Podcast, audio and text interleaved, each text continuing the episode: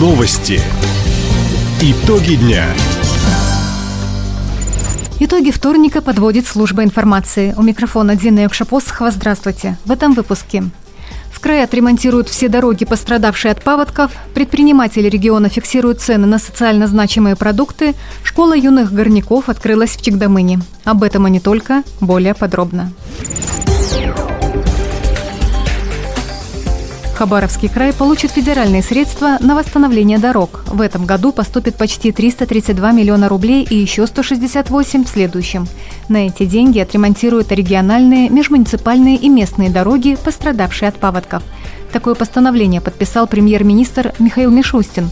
Кроме нашего края, господдержку получат еще 8 регионов, уточнил глава правительства. Предусмотрим в бюджете на этот и следующие годы по 2 миллиарда рублей, чтобы восстановить поврежденные автомобильные дороги в 9 российских субъектах, где случилось наводнение. Важно в течение двух лет выполнить все необходимые работы. Разрушенные дороги – это большая проблема для жителей и для региона в целом. Ведь он не может нормально развиваться без хорошего сообщения между городами и селами.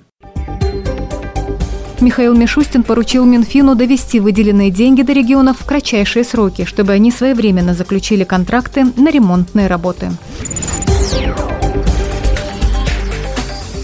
Хабаровском крае еще 100 магазинов установили минимальные надбавки на социально значимые продукты, в том числе молоко, хлеб, чай, макароны, крупы и продукцию собственного производства – Соглашение о сдерживании цен с правительством края уже подписали 184 торговые организации Хабаровска, Комсомольска, Амурского, Солнечного, Вяземского, имени Лазо, Комсомольского, Верхнебуринского, Нанайского, Бекинского, Ульчского, Светскогаванского, Ванинского и Хабаровского районов. Среди них не только местные предприниматели, но и крупные торговые сети – Самбери, Амбар, Экономыч и другие.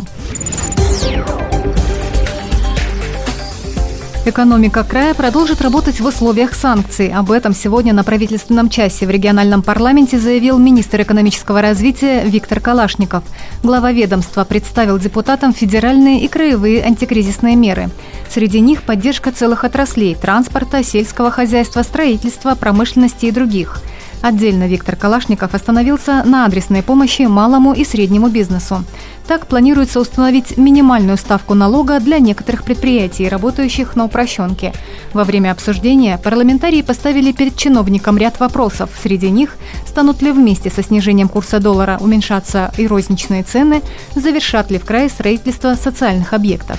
Другие насущные проблемы спикер парламента региона Ирина Зикунова предложила обсудить на дальнейших встречах с министром. Это вопросы реализации флагманских инициатив, это вопросы поддержки рынка продовольствия за счет местного производства. Мы здесь не услышали, в общем-то, данные о том, какая часть будет замещена нашим производством. Это вопросы, связанные с тем, какие эффекты и выгоды мы можем получить от переориентации товарных потоков на восточные рынки, ведь мы же понимаем, что здесь нагрузка на транзитный регион возрастет, и здесь тоже будут свои выгоды. Да? И это, несомненно, та производственная инженерная специализация, которая могла быть успешно реализована в этих обстоятельствах благодаря диверсифицированной экономике Хабаровского края, инженерно-техническому опыту промышленного центра Комсомольска на Амуре.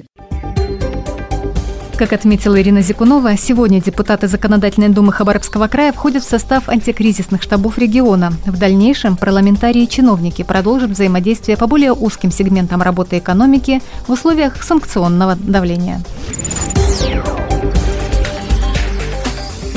Почти 3000 деревьев и кустарников посадят в этом сезоне в Краевом центре. Обновлять парки и скверы сотрудники Гурзеленстроя начнут в конце апреля. Улицы, аллеи Хабаровска украсят рябины, сосны, абрикосы, яблони, дубы и березы. Высаживать молодняк будут и во время акции.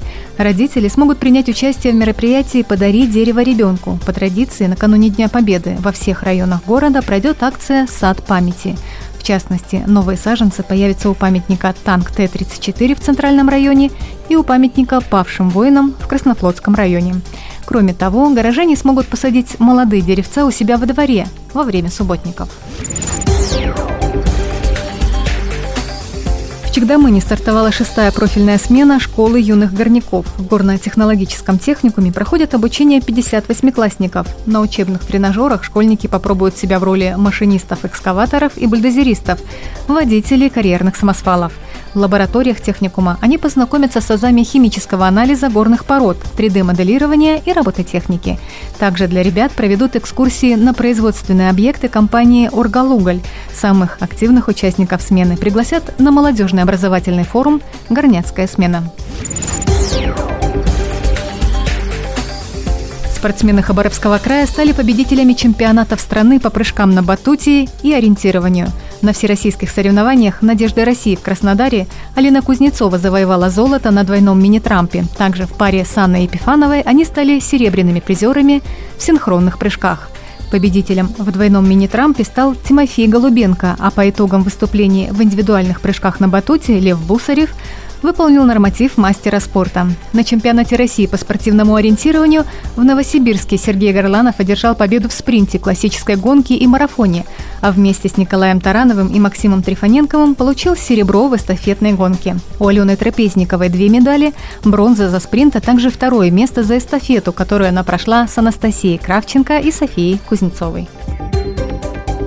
Таковы итоги вторника. У микрофона была Дина Якшапосхова. Всего доброго и до встречи в эфире. Радио «Восток России». Телефон службы новостей 420282.